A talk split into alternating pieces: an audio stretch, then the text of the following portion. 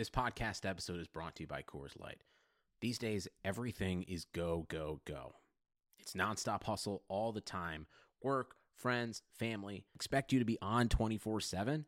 Well, sometimes you just need to reach for a Coors Light because it's made to chill. Coors Light is cold lagered, cold filtered, and cold packaged. It's as crisp and refreshing as the Colorado Rockies. It is literally made to chill. Coors Light is the one I choose when I need to unwind. So when you want to hit reset, reach for the beer that's made to chill. Get Coors Light in the new look delivered straight to your door with Drizzly or Instacart. Celebrate responsibly. Coors Brewing Company, Golden, Colorado.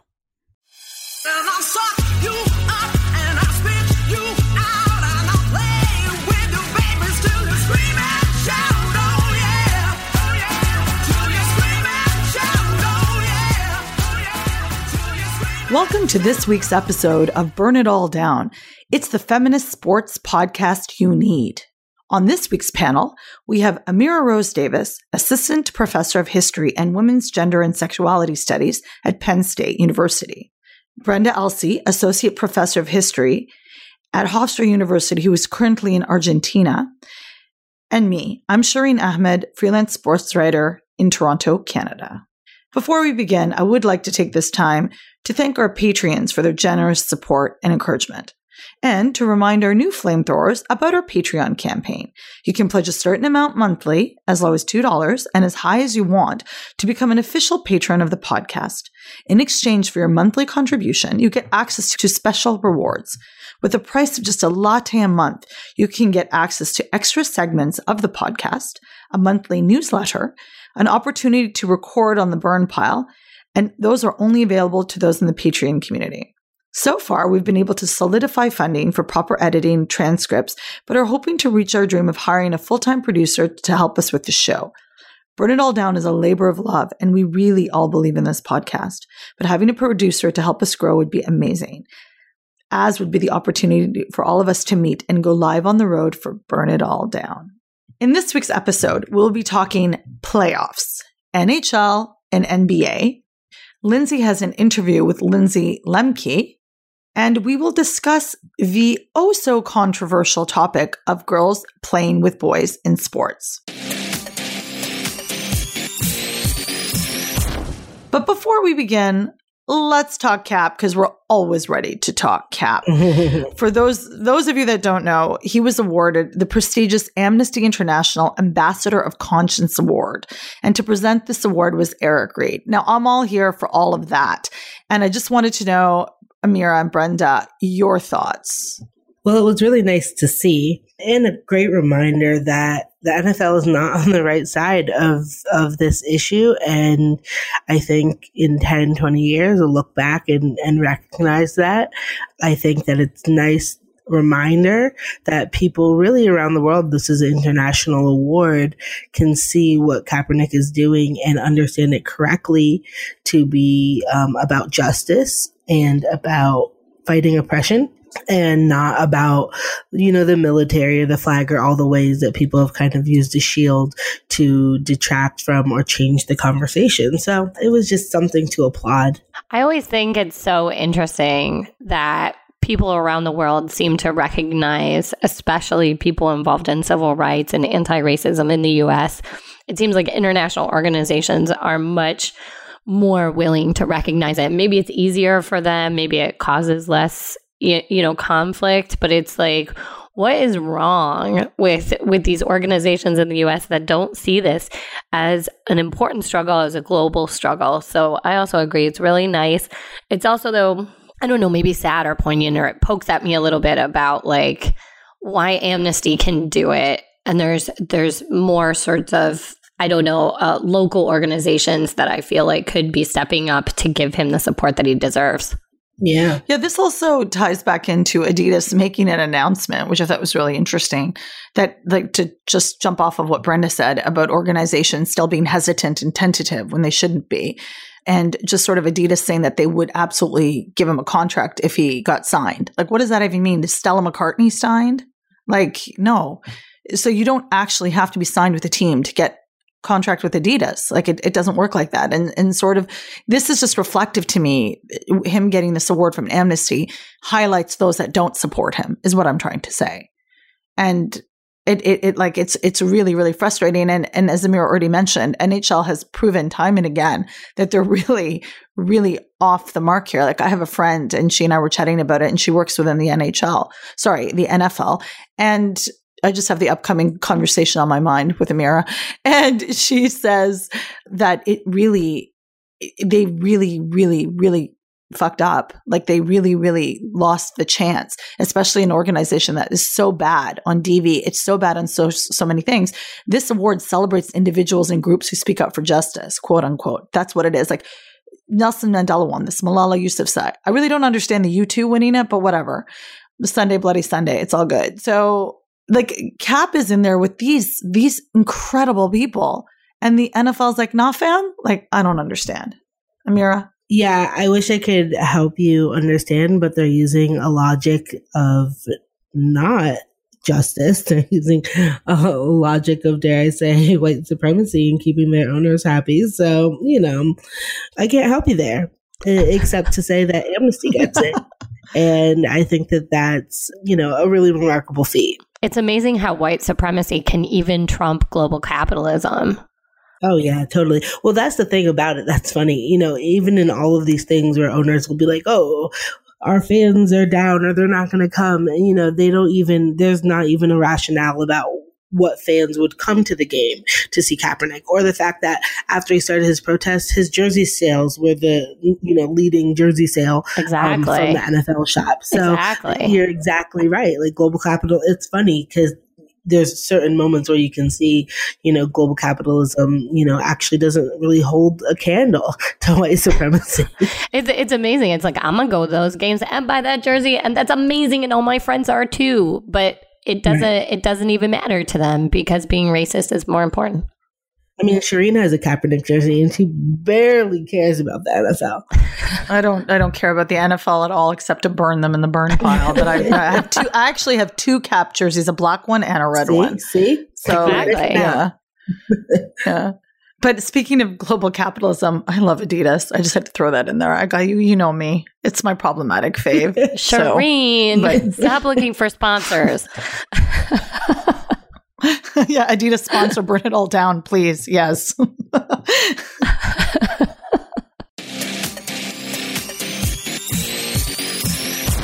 so moving on, Amira, why don't you get us started? Okay, y'all, it's that time of year. You know, I know there's exciting moments in sports. March Madness, although exploitative system, it's super fun to get into. When baseball is winding down, you have Red October. It, it's it's wonderful. The Olympics are great, but to me, bar none, the most exciting postseason of any sport is the NHL playoffs at me, I don't really care because like fight me on that. It's literally the most exciting thing. The intensity goes up. The I just I can't even explain it other than say I saw Soupy once down a player on a penalty play, block a shot with his kneecap, which then shattered his leg, and still get up with no stick and make a penalty kill. That is playoff hockey. So my friends, it is time for playoff hockey. I'm a very happy person right now.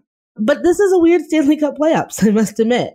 There's a weird kind of, you know how in uh, the NBA for the past few years, it's like, okay, like we can just, this is fluff. Let's just get to the time where the Warriors play the Cavs.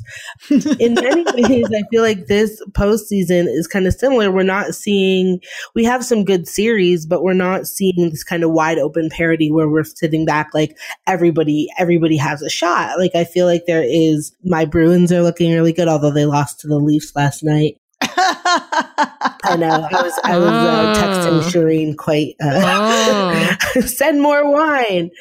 I'm waiting for this Yeah, I have a lot to say about this that I just I Can get love. to But go a ahead. second. Sorry.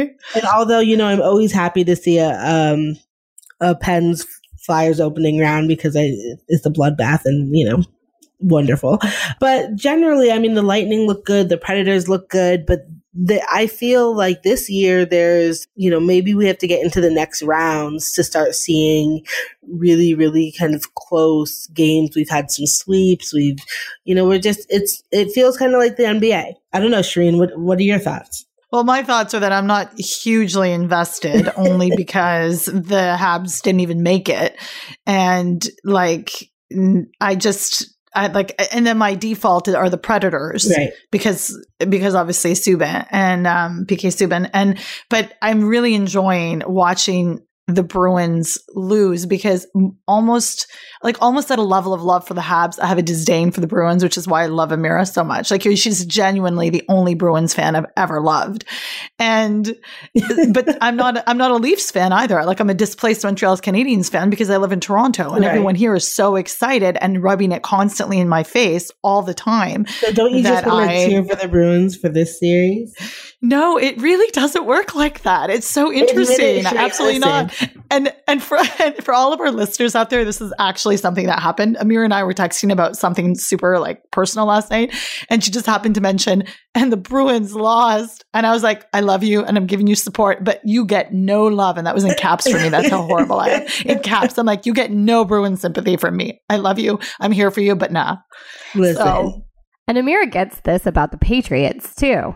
Listen. I know I'm an insufferable Boston sports fan, but my rings keep me warm at night, even when my friends abandon me. It's the price you pay for greatness. I know. But okay, if we're talking NHL, then really, you're talking to a Canadian. Really, Boston doesn't have more cups than we do. Okay. And when I say we, I mean like any bloody team. That's wonderful. I'm talking collectively. Oh, ouch. Okay, I don't know. I'm from touche. New York, but the Knicks blow. Exactly. and that's the thing about it is that I really grew up in the heyday of Boston sports. We had a, a period there where every year it almost we were we were winning a championship. And it has spoiled me and some, you know, I think Boston fans are just as insufferable as most people, but I also know a really uh, good amount of people who are just happen to be from New England and like their sports team like everybody else and aren't obnoxious or kind of stereotypical sports fans. And I think I fall into that category. I think you're the only one in that category. I don't care what you say. but yeah, so besides from the Bruins, you know, the Predators, like I said, were looking really good. And I do have to say, I don't care how long they've had teams, which is for some, you know, decades, but the warm weather cities who excel at hockey, like the Predators are great this year, the Lightning, it always, I don't know why, it just makes me laugh. You know what's funny is Las Vegas. Yes. Like they have a hockey team and like apparently they're doing okay.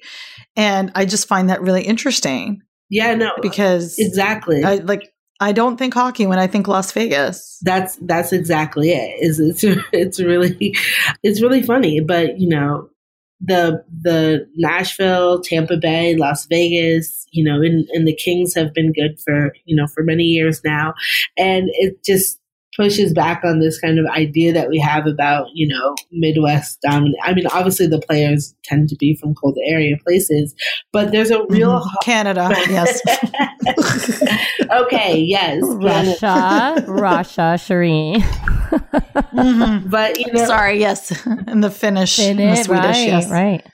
But the other thing that's really, really cool about it is to see these hockey cultures popping up. I was in Nashville doing research, and there was a huge kind of swell around the Preds and around, you know, hockey, and that's that's super dope to see, in my opinion Yeah, for sure. And um, the other funny thing about NHL playoffs is it always brings out people who have never watched hockey before. And my favorite genre of that are like black people who discover hockey. I don't know if you guys remember a few years ago, a fan of the St. Louis Blues, or he, well, he lives in St. Louis and he happened upon a Blues game and literally tweeted out, Yo, hockey is lit. White people have been hiding it from us.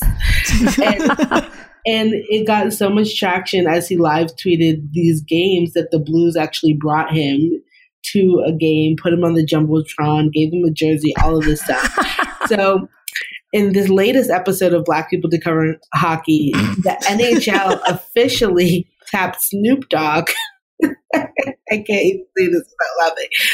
To explain the slang of the sport to people who are just turning in. Really? How did I miss I it? will That's send amazing. you the video, just a few highlights. Can I add one quick? Oh, sorry. Go ahead. Yes, go ahead. Can I add one quick thing about diversity in hockey that is my Yes. only trivia about hockey, which maybe everyone knows, but Maple Leaf, Leaf um, Auston Matthews Mm. is Yep. Mexican American. Ju- Yep. Yeah, his mom's from Hermosillo in Mexico. Does Mm. everyone know that, or is that just my Latin American radar? No, I I think because he's in Toronto, like Nazem Kadri is also not white. Like he's of Lebanese descent and he's Muslim. So like in Toronto, everyone's like, oh, look, look how we diverse we are. We have two non-white players on our squad, like on the roster. So like, wow, like Toronto actually boasts like a huge percentage of the non-white players. There's two of them. this is the Winter Olympics all over again. yeah, it is. It's like the NHL is diverse thing on it. constantly like that. Yeah, no, but that's, that, I mean, I think that's a really good fact because I think visibility really matters, Shireen. So, I mean, uh, Brenda. So, to, so I think it's really good to amplify that. So I don't know. Maybe Snoop Dogg can do something with J Lo or something. I'm not sure. That would Well, be amazing. Right now, mostly he's explaining slang. So, for example, he says uh, A is for apples and assists, biscuit simply means the puck, and flow is about wild hair. Pipes are the goalposts. So, I'll use that in a sentence. Quote, that guy hit the pipe. you know what? I'm here for Snoop, like doing animal and nature videos. So I'm here for him cooking shows with Martha Stewart. Right. I'm so here for him doing NHL. like this is brilliant. You've made my day. This is the second. I'll leave you with this other one. He says the five hole is the space between the goalie's legs. Going five hole sounds dirty, but it just means scoring in the most humiliating way possible. oh, that's amazing. That's amazing. So, you know, oh, I'm. Anyways, if if I can't get you to watch NHL playoffs, maybe Snoop Dogg can.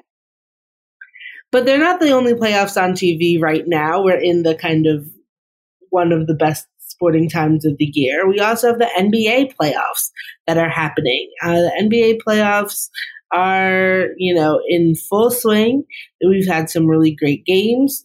The Celtics are randomly winning games, even though their squad is like, who is even playing at this point for them? The Cavs are in a hole. They're not looking super great right now. It's also kind of weird playoffs over there on the NBA side. Have you guys been catching any games or mostly living in your soccer world? No, again, Toronto. Like I said, I'm like not a huge like I love the Blue Jays. I'm a I love Toronto FC. I do love the Raptors. Like they're not my team. My Mhm. team is San Antonio, who did not make the playoffs, and just also wanted to recognize really quickly the passing of Erin Popovich, Yes. the president's wife. So I just wanted wanted to do that. But the Raptors are in the playoffs, and this They're city's number lit one seed.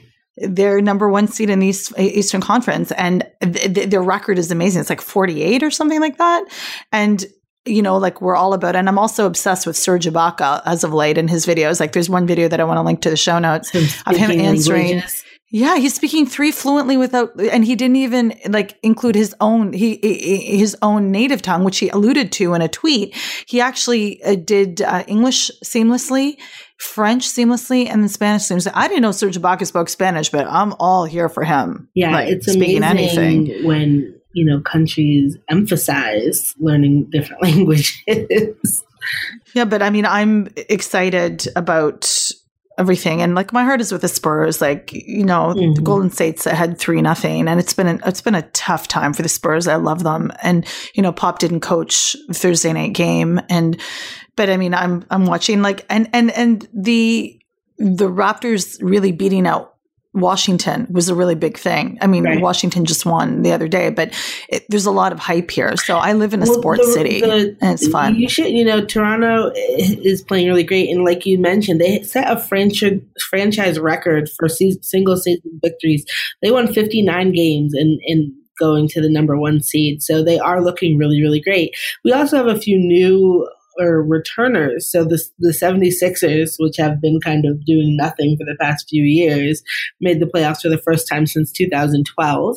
So Philly, fresh off their Eagles victory, are also dancing right now and, and feeling, you know, quite good about that.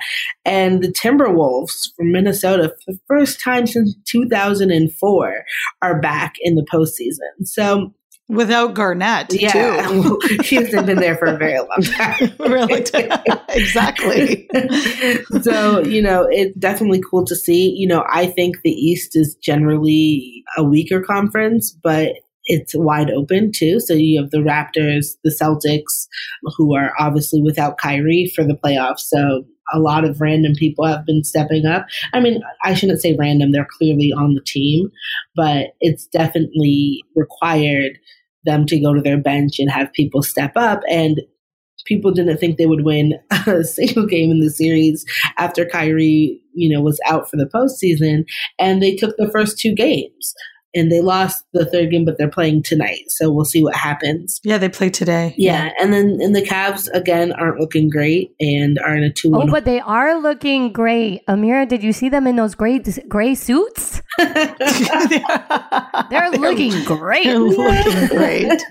They have a Chelsea boot. Amira, it is like it's putting Melo to shame. I mean, I don't know. Their fashion, LeBron's whole kind of new delving into fashion, I think, is it's taken him a while. well, NBA But I- fashion is, you know, I'm just here to be like all here for Dwyane Wade. Like Oh, that man is, exudes so much Well, class. did you see all the time? Completely put his team on the back, his back, and Yeah, uh, have yeah. an insane. What was his stats for that game? I have to pull them up. It was like it was ridiculous. I remember just the tweets were like, Yeah, no, he had a game that was like turning back the time, and it was it was wa- fun to watch all of Twitter kind of explode and remember, hey, Dwyane Wade is really good at basketball, and that was wonderful. And then see Gabrielle Union tweeted, "Great job, baby! Now come home. I have something for you." And I was just like, hashtag grown as fuck, and I was like, I I'm here for everything about them right now. oh yeah. I mean, there's, There's some been some rumors. amazing There's been uh, some- individual performances, like Anthony Davis. Yeah. I mean, There's been some conversation on whether it would be Dwyane Wade's last game too. So that I, I think there's been some murmurings. Yeah, because he said so. he's going to take the time after the season to decide whether to retire or to come back to the Heat. He said, "quote Just taking time to think. That's all I'm doing. Taking time to think and look at every angle. What's the best situation for me to be in? That's all." So definitely sounds like he's weighing stuff on his head. Anyways, yeah. So we also have New Orleans as as swept uh, the Trailblazers. They're advancing right now. that was amazing. That was amazing. I don't get much here, but I did see that last game. Yeah, and then as Shireen, as you mentioned, Golden State is up 3 0 on San Antonio. It's looking like they're going to advance as well. Almost all the other series are knotted up 2 1 in some fashion, although Philadelphia is up three games to one on the Heat. But the rest of the the rest of the field is, you know, in a 2 1 situation right now. So you're definitely seeing more parity. And this is what I mean by, you know, out of the West, you have New Orleans and soon to be Golden State advancing quite easily. But in the East, it's it's a fight. It's a fight, and even though I don't think you know there's anybody really dominant in the East, I do think it's wide open. So it'll be interesting to see who gets hot here and who makes a run. This week, our Lindsay interviewed Lindsay Lemke, a survivor of Nassar's abuse and current Michigan State student, for an article on Think Progress. We're going to play you all an edited excerpt from that interview here. And if you haven't listened to last week's episode, where the Burn It All Down panel discusses the latest news developments at Michigan State, you can also read Lindsay's piece on Think Progress, which is linked in the show notes. Lindsay Lemke spent two seasons as a member of Michigan State's gymnastics team, and this past season served as a student coach for the team. She grew up practicing gymnastics at Twisters, where she was subjected to physical and emotional abuse by John Geddert, one of Nassar's many enablers. From the ages of 12 to 17, she was sexually abused by Nassar under the guise of medical treatments. This past year, she has been one of the leading voices fighting for change and accountability at Michigan State. This interview is not explicit and does not go into detail about the abuse she experienced. Rather, it focuses on Lemke's advocacy work with her fellow sister survivors and how poorly Michigan State University has handled this crisis every step of the way. we're going to drop you right into the middle of the conversation between the two Lindsays as they discuss how much the national spotlight on the case has diminished since early February, when more than 200 survivors read victim impact statements at Nassar's sentencing hearings. The local reporting on this case has just been really phenomenal, but n- n- from the national spotlight, uh, since the uh, sentencing hearing and since the impact statement, it seems like that spotlight died down fairly quickly. Would you agree with that su- that assessment?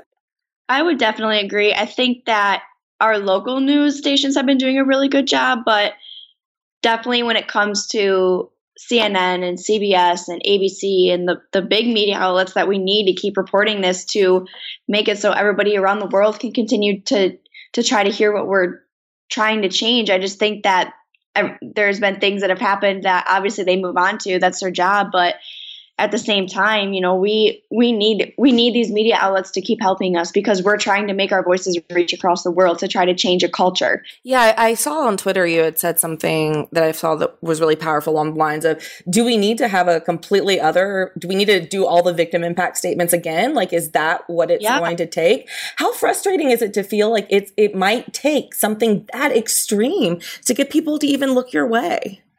It it is frustrating and just because I mean, I think you can ask any survivor at this point that we are just exhausted of fighting. Right. That doesn't mean we're going to give up, but we're exhausted of trying to fight against an issue where there is no opposing side. There's no opposing side to sexual abuse and trying to hide it and trying to sweep it under the rug. That's wrong. Like you there's no way to justify trying to hide sexual abuse. So when I wake up every day and you know I'm posting these things on social media because I'm trying to keep our voices heard and I'm I'm doing interviews still because I don't think that there's been any change made. And so waking up every single day just in complete exhaustion knowing that you know what we've done so far still has not made an impact is insane because we have gone through so much. And so I made that statement because clearly that's what caught people's attention. And if we had to do victim impact statements again to keep to keep the ball rolling of trying to change the culture, I am sure that 90% of the people who are trying to make change would want to do it because that's how dedicated we are and devoted we are to trying to change this culture. Wow, that's that's incredible. You also, I mean, I, I feel like a little bit like a stalker here. I keep No, referring to your social media accounts. But- uh, public reason. yeah. You know, you were talked a little bit about the Michigan State Athletic Gala and expressed some disappointment about what happened there. What what were you what were your frustrations and and do you mind telling us a little bit about what happened that evening? Yeah, so basically, the Michigan State Student Athlete Academic Gala is a dinner that they host for student athletes that have a GPA above a 3.0. And so, obviously, I'm very thankful and I'm very grateful that I'm able to attend something where my academic achievements are honored on top of being a student athlete. That's very, very cool, and I'm very grateful. However, I was just very, very frustrated and irritated the entire night because obviously, like every other awards night, there is a host that does all the introductions and such. And he started out the night just by saying how hard of a year it's been for Michigan State. And, you know, we're not going to let one person take us down, referring to Larry Nassar. And then he mentioned something about how, how hard of a year it's been for the survivors. And I'm fuming at this point because to me, he's comparing how hard of a time it's been for Michigan State for the past 16 months compared to how hard of a time it's been for the survivors for some over 20 years. That just doesn't even compare. And the only reason why it's been hard for Michigan State is because they're taking all the wrong steps and they're trying to cover themselves up. And it got brought up because I just believe that they want sympathy. Oh, yeah, it's been such a hard year for Michigan State. Well, if you think it's been a hard year for you, then clearly you do not understand what the survivors have had to go through. If you don't mind me asking, just straight up, have you have you thought about about leaving the school? It must be, I imagine, incredibly difficult to be on campus day to day while all this is, is happening. Actually yeah it's definitely it's very tough because in the beginning it was i was standing my on my high horse and i was saying no i'm not going to let michigan state ruin this for me because i already i've already transferred once. I transferred from university of north carolina after my freshman year. And i just kept telling myself i didn't go through all of the transferring process and getting scholarships and moving back home and all of this to have it be the exact same outcome that i don't like where i'm at but now, as time goes on, I, I have had that thought of transferring because it's so hard for me to want to represent a school. Like, I don't want to be a Spartan anymore because I don't like what they stand for. When they talk about Michigan State, they talk about leadership and integrity and character and all of these great characteristics that a Spartan would have and being a warrior. But that's how I that's that's what I think I am as a Spartan. But the actions that John Engler and the rest of the board of trustees have do not display what being a Spartan is. So why would I want to be a part of that university? You don't. And there are days where I don't even want to go to class. I don't even want to be on campus because I feel like I'm obviously I know I'm getting a degree for myself, but at the same time, you know, I'm in debt to Michigan State and I owe them money back. I don't want to pay them money. I don't think they deserve money because they're offering the money to another survivor to basically get her to shut up about advocating for change. So it's just it's very it's very hard and I only have 15 credits left, so that is the reason why I, I won't transfer, but it's just it's very, very hard because I've supported Michigan State my entire life. And at a time where you feel like they should be supporting you the most, they don't and they fight and they fight against you. What does accountability look like at this point? Is there a way for accountability to take place still? Yeah, I definitely would think that John Engler and the whole board of trustees needs to go because the board of trustees they had Lou Anna Simon and they got rid of her, but at first they were supporting her. That's that's one thing. That's a red flag. No, obviously you don't care about making change. She goes and they bring in John Engler, who is another insider of Michigan State. It's not somebody from the outside. And to me, he's worse than what Lou Anna Simon was doing because he's trying to offer money to survivors to make them stop advocating for change because clearly he shows weakness in the fact that he can't stand that we don't give up. What would you want to see from that new board and that new president? I think first, just settlement. Yeah. Because we've been in mediation, we haven't been in mediation. We've been in mediation, we haven't been in mediation. And we're just trying to settle this because we want to heal. We want to move on from this. And I mean, like I said, there have been girls who have been dealing with this for 20 years. And I think the main thing that we all want to see is just protocols put in place where people feel safe about speaking up about sexual abuse on Michigan State's campus. We just saw an article come out about Jane Doe, who was allegedly raped by three basketball players, and she didn't even feel s- safe talking to the police about it because she was scared of retaliation because it was basketball players. We're willing to go to the ends of the earth to try to make the change because I believe any person, little boy, little girl, adults, wom- male, female, deserve to have a voice about their sexual abuse. And I want Michigan State to be a campus where that is supported. Where does this strength to speak out come from? Have you always been outspoken about social justice? Have you always seen yourself as an advocate? Or is this a voice that you found throughout this process?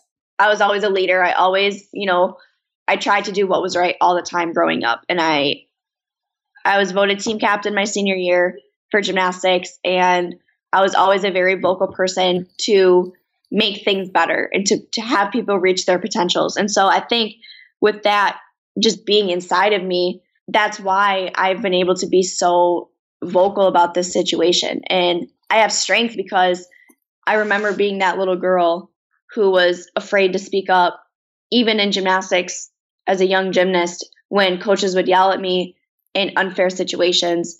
And I remember being that little girl shaking and being so terrified because I felt like no matter what I did, it wasn't good enough and I wasn't right. And so my whole life growing up, I've always been that person that's tried to strive for perfection. And knowing what I know now, I wish that I could be that voice for little seven year old me and say, it's going to be okay. And if something isn't fair, you can speak up. It's not disrespectful to speak up when you think something is wrong. And I just think that for all those little kids who are going through what we've been through, and even adults, you know, I want to be the, the voice for them. I want them to know that they have somebody to come to because it's tough. It's really, really hard feeling like you have no you have no say in your situation because it, it's not going to matter and that's what michigan state is causing this jane doe feels like she cannot speak up about her sexual abuse because it's not going to matter because michigan state isn't going to do anything about it anyway and that's what needs to change and that's why i have the strength because i just i see all these messages every single day of people saying to me thank you so much for being a voice I haven't been able to speak up on my abuse until now, until hearing all the impact statements. And that's what keeps you going because you know that in little increments you're making the change. It's just these big institutions that you have to get on board with too. So until that day comes, you just you just keep going. It's just you you don't run out of strength because you know that those those people need you. That little seven year old me needed me at this at that age. And you know that there's other there's other people in that same situation too. What advice would you give to other, I, I would say maybe the, the parents and the other coaches and people who are on the lookout and wanting to create a safe environment? What should they be on the lookout for? I would say just always making sure that whenever a child comes to you with a concern or they're scared, that you don't second guess them and that you listen to them and you believe them. And even if a child does come up to you and thinks that something was wrong, and for some reason it turns out being right, you at least take the correct steps to make sure that they're okay. So that way that child knows that they're believed and they're trusted. Because as a little girl, when I would speak up about that stuff, I was always second guessed. So obviously, as an eight year old or a nine year old, when someone says, Are you sure that's what happened? You're gonna second guess yourself because you're you're young. You know, you you don't know that you you can have that voice to say, Yes, I'm sure that's what happened. And so for these people who want to make the change, just believe and trust. Make that your first instinct. Just because they're a child doesn't mean that they don't know what's happening. And I would say for people who are currently in the fight, don't give up because there are so many people that we have reached around the world. And even if these the, the major media outlets have stopped showing what we're doing, that doesn't mean that people don't still need us because we are helping people every single day. And eventually our hard work is going to pay off for these institutions. And I think that karma is 100% real. And for the way that we were treated growing up, us survivors, I think that we, in the hard work that we are putting in now to try to make change, it's going to end up in our favor. And even though it's exhausting and it's tiring and we feel like we're talking to brick walls, we aren't and we are making change. So just believing and trusting and continuing to persevere through tough times because it's going to pay off. Next, Brenda, you want to get us going? Sure. This week, England women's football stars, including Arsenal's Jordan Nobbs, called for more girls to play the game alongside boys to help develop the top few players of the future. And this got a bit of, of press, and it got us thinking here that it's worth a discussion in terms of the issue of integrated versus segregated sports, especially youth sports. And I've been thinking a lot about this over the years, both as a mother and a scholar. On the one hand, I think we can all say it's a wonderful experience for girls to play with all girls sometimes, to have an experience in sports where boys are not at the center of everything, and to see how a game among girls develops. On the other hand, it's great to see girls and boys and men and women in solidarity with one another, rooting for one another. And when I interview top female talent all over Latin America anyway, just as in the England article, they frequently talk about how ex- important it was that they played with boys teams. In fact, I'm in Argentina right now, and before the age of 13, there's only boys teams. And so so it's interesting, you know, my daughter plays on a on a mixed team, and so I think though the point is that it has to be done with some consciousness or reflection about it. I'm just going to give a quick example and then I'll throw it to you guys and see what you think. But in Colombia, for for example, they have this new iteration of football. It's about 15 years old called Golombiao. And Golombiao is supposed to encourage gender equity among players. It's not the only thing. It's about, you know, pe- building peace and trust in Colombian civil society after the civil war. But listen to what they do. Like for example, the f- the first goal has to be scored by a girl and then every other goal after that.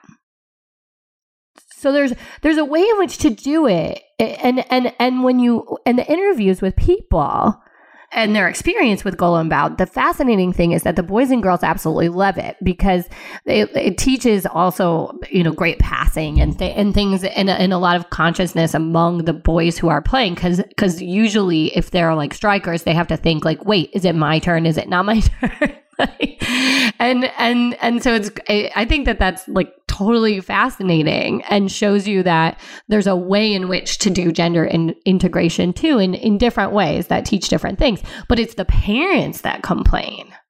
That Mm, feel like the girls are quote unquote holding their boys back. Mm. it's not the children.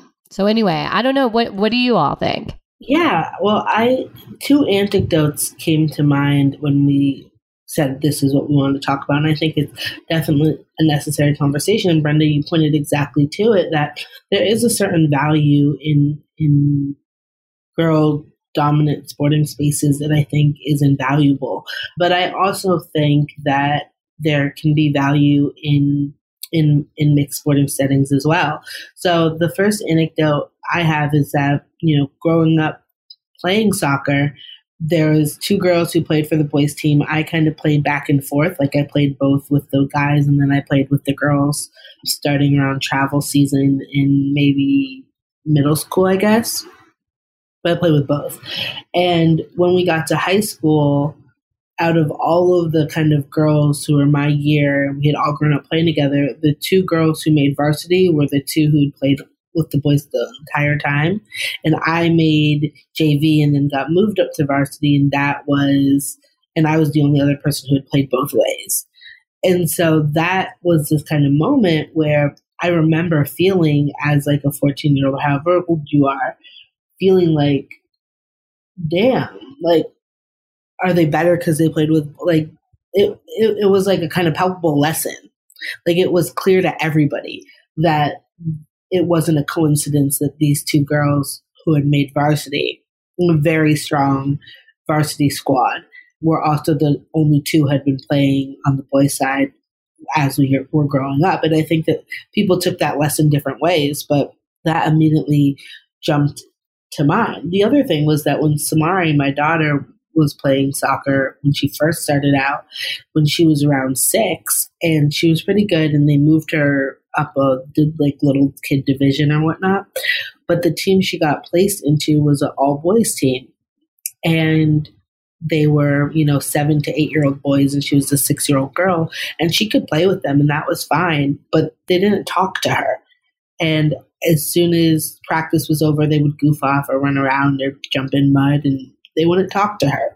And she would look across the sidelines and see a team that might be mixed too, have a few girls on it, but everybody was hanging out. Or, you know, when she started seeing girls only leagues and they'd all be hanging out and chanting and kind of just having a good time, I think she she really felt isolated on that squad. And it could have just been that squad, but I know the effects and it, it caused her to leave the game and she she hasn't gone back yet. I mean, that is so powerful because, like, soccer, for me particularly, and I mean, I can't obviously speak for Samari, but I know that as a young girl, soccer fulfilled a lot of my social needs. Like, I mean, I was I was the only non-white person in my school and or in my class for sure and then so soccer sort of afforded me that comfort like on your on the pitch and i talk about this a lot and when i talk about identity in football but the idea that you know young girls need that socialization as well and they need that that team support and that building and those development of people skills. I mean there's there's a couple things. Like i played with boys until i think i was eight but i mean and i still do sometimes some co-ed pickup soccer but i absolutely prefer my prefer my women's league 100% my team. I absolutely prefer it. And my answer to this whole idea of like should girls play with boys to get them better? I mean of course my my thoughts go to what we need to do. I think it's the wrong question. What we should really be doing is trying to improve and develop young girls leagues and women's leagues. So the, the standard changes. So, you know, we're looking at, you know, the Celia Šašićs and the Nadine Angerers and the Christine Sinclairs, Crystal Dunns, Carly Lloyds. We're looking at we're looking at them and we're looking at, you know, just the other day, the Japanese uh, Nadeshiko won the African, uh, sorry, the uh, Asian Football Confederation tournament. Like we're looking at those, like Homare Sawa has inspired so many, and like we're looking at them for those, for that standard and what that looks like. Because, you know, I'm a person that you know believes in equity and equality, but I also understand that the women's game is different, and I can't speak to the science about it. Oh, the boys are more physical. Like I've been some pretty physical games with women. so I don't even know what that means. But my hope is always that girls get choice. Like I will always be a proponent of choice. Have girls want to play co-ed, they should be able to. Like I had to play hockey co-ed because there was no option for a girls team. Like I, there was no choice. So at the risk of having girls excluded, yeah, they have to play and that should happen in any capacity. But I'm also keenly aware that sometimes girls sports will give them what they need. Yeah, no, I think those are great points. And I want to say that this is not only a conversation that's happening now or happening around the game of soccer. A few years ago, we had this conversation around the game of basketball when there was um, a young basketball, travel basketball team disqualified because they played a girl on the team. And it drew the ear of many WNBA players and coaches. But out of that, for instance, Swin Cash and New York Liberty Guard Candice Wiggins weighed in and said, listen, you're just denying the girl that experience. You're you're denying young boys that experience of respect. You can't underestimate girls. You can't underestimate what they can do. Take me as an example. The person I am is because I played on the boys team. So you still you have very similar conversations happening in basketball spaces. In in baseball, Jess has you know profiled the wonderful girls baseball team uh, last summer, and I'll, we'll link that in. But I I always teach about about girls in baseball, for instance. And that's a sport because girls have been kind of systematically pushed into softball. That a lot of times, if you want to play baseball, you're playing on a co ed team, and unless you're playing with these kind of girls' travel teams that are popping up that are all girls squads, but play in competitions against against co ed teams. And I think that Shireen, you're making great points where one, choice is definitely a thing. Two, we need to open up all these avenues for participation. And if you're in a place where there's not a team, then obviously you want to play with a co-ed team.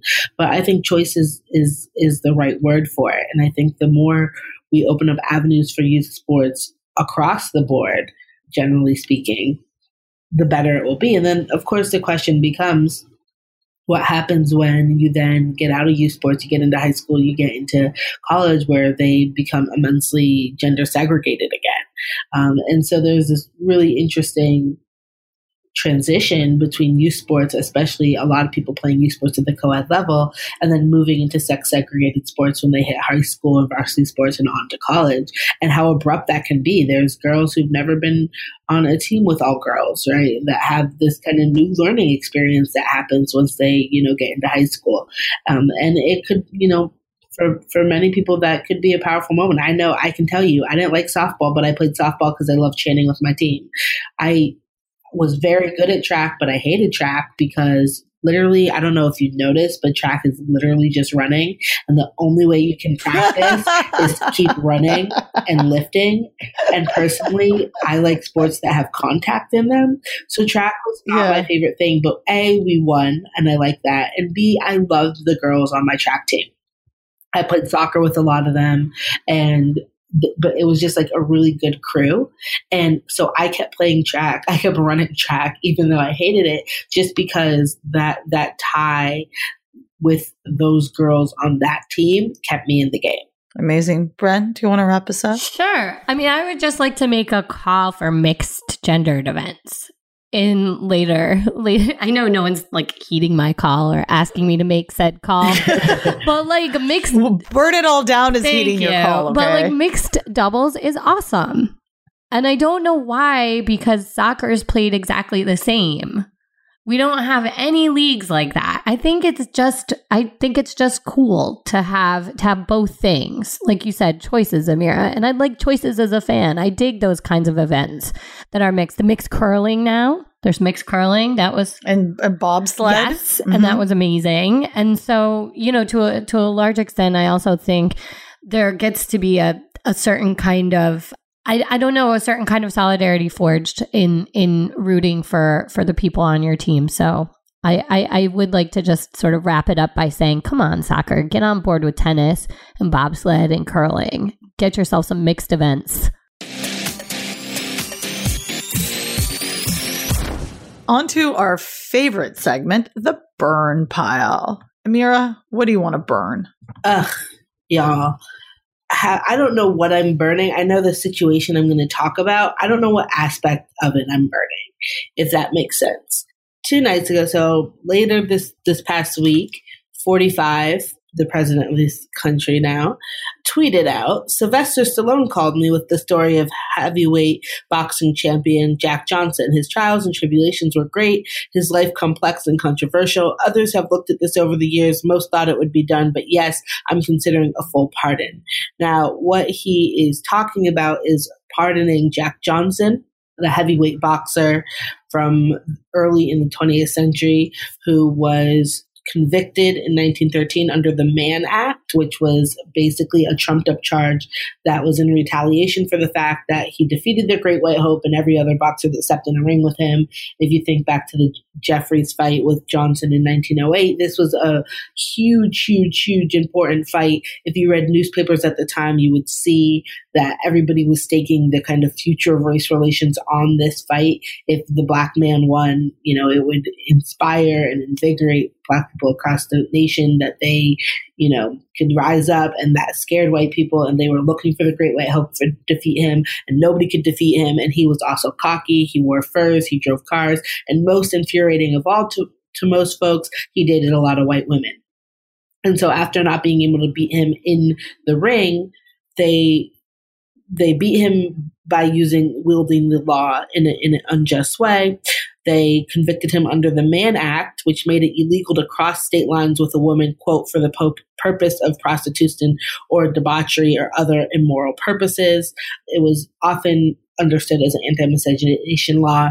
And so this is ultimately what he, what what they what they stuck on him. Interesting note: the judge who handled down this ruling was Judge Landis, who then became commissioner of Major League Baseball and was instrumental in maintaining the color line in baseball until Jackie broke it in '47.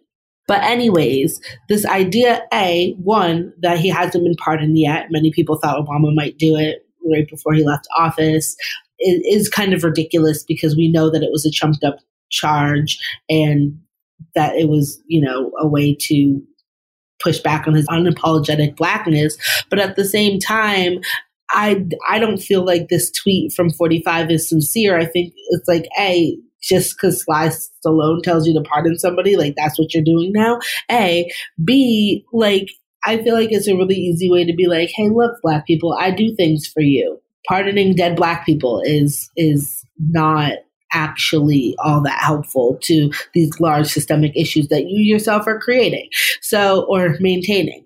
So anyways i'm burning the whole thing because it just makes my head hurt quite frankly and and i wish johnson was already pardoned.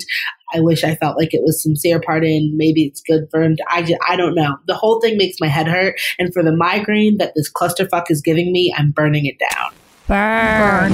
So, what I'm burning this week, and I want to thank uh, flamethrower Tammy Goff for sort of bringing our attention to this, or my attention to this. There is a senior at University of Portland in Oregon, Oregon, and her name is Olivia Sanchez, and she actually wrote this op-ed for the Beacon. And what ended up happening was this is this is really quite awful. There was an awards night that are called the Wally Awards. And what ended happening was it's the athletic department's, you know, sort of awards for seniors or for students to recognize their accomplishments in the year. So basically what ended up happening was this this incredibly and as she put it, violent misogynist speech, quote unquote, of a senior men's tennis player whose name is Gautam Sundaram. And he was the MC. And he basically ended up saying things like he's going to get up, uh, get really real, and make the stage his locker room. And okay, first of all, that idea of locker room talk, which you know we've discussed, which came out when Forty Five came up, and how it's really, really, really toxic and terrible and the level of machismo machismo and the patriarchy and, and is just unacceptable so he ended up like it got so bad that people ended up leaving like coaches ended up walking out. And his references and the other thing that was really problematic in addition to like not just the violent misogyny was that he ended up glorifying dating white women and using his parents immigrant experience to justify that and sort of saying that you know his parents immigration to US was successful so he could like date a white woman. And like I have so many feelings about this because I'm of South Asian descent and I understand like the colonized mind and I understand like how that's so so violent and so terrible. And this guy doing this again publicly is just, it's even more horrific, horrific for me, right? Because this is what's happening. So she was really, really upset and she ended up, you know, uh, talking about it because as a senior, it was her final night.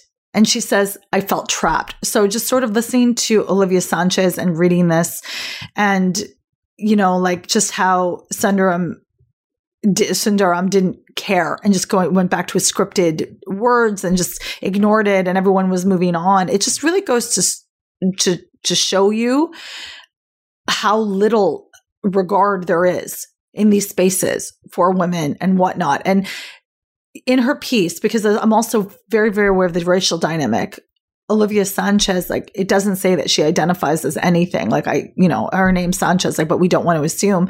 But she talked about, you know, him just in, inferring and talking about and, and, and putting white women on a pedestal, quote unquote, that is unfair because it's it's it's not reality and it actually ends up like being reductive in the way that women of color are spoken of. And the other thing is is that it ends up completely missing the point of consent. Like when you talk about sex in such a disrespectful manner, it's like not okay at all. Anyways, I wanted, we're going to add that op ed in the show notes because I think it's really important for everybody to read. And I wanted to offer solidarity to Olivia Sanchez and any other athletes who identify as women or non binary who were in that space that felt unsafe, and to anyone who was in that room that was like horrified and upset by this man completely blowing over the Wally Awards. So I want to burn it. Yeah, burn that. Burn. Brenda? I would like to burn the recent actions of the Chilean Professional Football Federation, that ANFP, that decided this week to assign a big fine to the team Universidad Católica because of a banner that friend that friends that fans brought to the game. The banner reads Football against bullets, football contra balas, Palestina libre, free Palestine. It has a, a Palestine flag next to the team flag. It's a very, it's small relative to others. And of course, it's in response to the recent, recent repression of protesters in Palestine by Israeli forces. And first of all, the the worst thing for from my view is that the professional league calls this political. And this is what they say uh, whenever it's a human rights issue that's not conservative, that it's political. But one could say it's a human rights issue and that that really is far beyond politics. So they find them in the exact same way and under the exact same regulation that they would if they came with like a particular political party's banner. So I would like to burn this. I mean, the whole idea that sports aren't political in itself is awful, and then the the random. It's not random, but the but the uneven way in which, and this comes right down from FIFA, the uneven way in which they're going to defend people's right to speech in football stadiums is political in itself. It's frustrating in itself, and to look at what's been happening there and to say, you know, oh, football against bullets, that's that's political for you? That rocks your world? Wow, that's if that's controversial, wow, that's a really big deal. So I want to burn the fact that football against bullets is controversial, that the Chilean Federation wants to use FIFA's stupid ordinances to enforce against a team in Chile and in general, just this ongoing, persistent denial of the fact that human rights are beyond politics. Yeah, I'd like to burn that. Burn. Moving on to our Badass Women of the Week, where we like to celebrate these incredible, incredible women.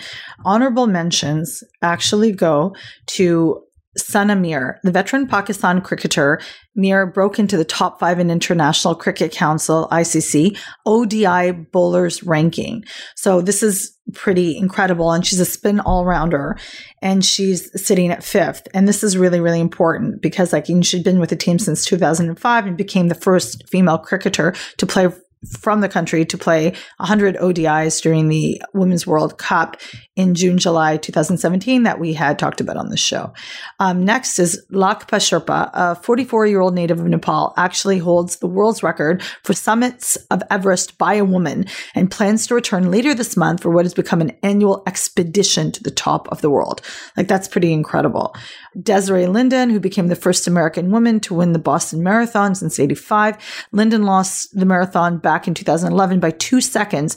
So a seven year comeback in the making and also ran in some of the worst weather conditions in race history. Christine Peng Peng Lee is the gymnast who scored a perfect 10 on the balance beam to give UCLA the NCAA title. Also to Maggie Nichols, who, a former world champion, won the NCAA all round this weekend with a perfect score on her floor routine, was athlete A who came forward about Nassar. And can I get a drum roll, please? So, Badass Women of the Week, because they're plural, are the Swedish women's hockey players who have now been unionized. And according to fellow flamethrower Hannah Bivis, and I quote, Woho fam, Woho mean women's hockey, I can't understate how important this is a formal union for the Swedish Women's Hockey League and their national team. And this is actually really important because what happens is the women never previously ever had an opportunity to sort of bargain for themselves and negotiate. But now they are literally going to have help being formally unionized with SICO, which reps other uh, hockey organizations in that country. So we like seeing women get remunerated properly. We like them having negotiating power, and we're really happy for Swedish women's hockey. Yay. So what's good, Brenda? What's good? What's good is I turned in my manuscript with Josh Nadel, a Futbolera Women, Gender, and Sexuality in Latin American Sport. And we're really excited. It's at University of Texas. He's been in Greece. I've been in Argentina. It's amazing that we got it done at all. And so I'm just sort of basking in that for right now. Congratulations. Thank you. I am happy because the end of the semester is here. I have a shitload of grading to do, but only three more classes. This week will be the last week, and I am so excited for May and no classes and writing time and all of that, and finally some sunshine. I'm also excited for In- Infinity War. I feel like we've been waiting a decade to get to this point. You know, I'm a Marvel junkie, and I cannot wait to go back to Wakanda on Thursday night for the premiere. Amazing. I actually had an emotional day yesterday. It was the last match of the Don Andrés Iniesta, who is my all-time favorite player at well, I would say all-time favorite player, but he's my favorite player at Barcelona, um, for sure. Him and Xavi. Xavi retired. So what happened was they ended up winning one of the many championships that they always win, and he scored. And he, there's this magical photo of him jumping because Iniesta is he's the playmaker. He is the one who serves up passes. And I have this saying that I have always said that some girls want happily ever after. I just want to pass like Iniesta. and I do because he just simply he serves them on a platter and they're beautiful. And um, Brenda, I remember you said you had a quote about this, and I know this isn't what we do and what's good, but I really want you to share that. I do. I have one of my favorite quotes. It's hard to get Lionel Messi to say anything about anybody, but in 2016, he was interviewed about Iniesta, who he's played with since being a teenager, and he said, "quote We're more similar in the fact that we don't talk much. He sits in one corner, I sit in another, but we cross paths, we connect. With just a look, we understand each other. We don't need more than that." On the pitch, I like him to be near me, especially when the game takes a turn for the worse, when things are difficult. That's when I say to him, Come closer. I want you by my side. Oh, that's beautiful. It is because it's more words than you'll ever hear from Messi about anything. Yeah. and he said that all in one sitting. All in one sitting. And then he probably ran after the ball. okay. The other thing I was going to say was, you know, and there was after Iniesta, I ended up actually meeting a comedian last night named Maysoon Zayid.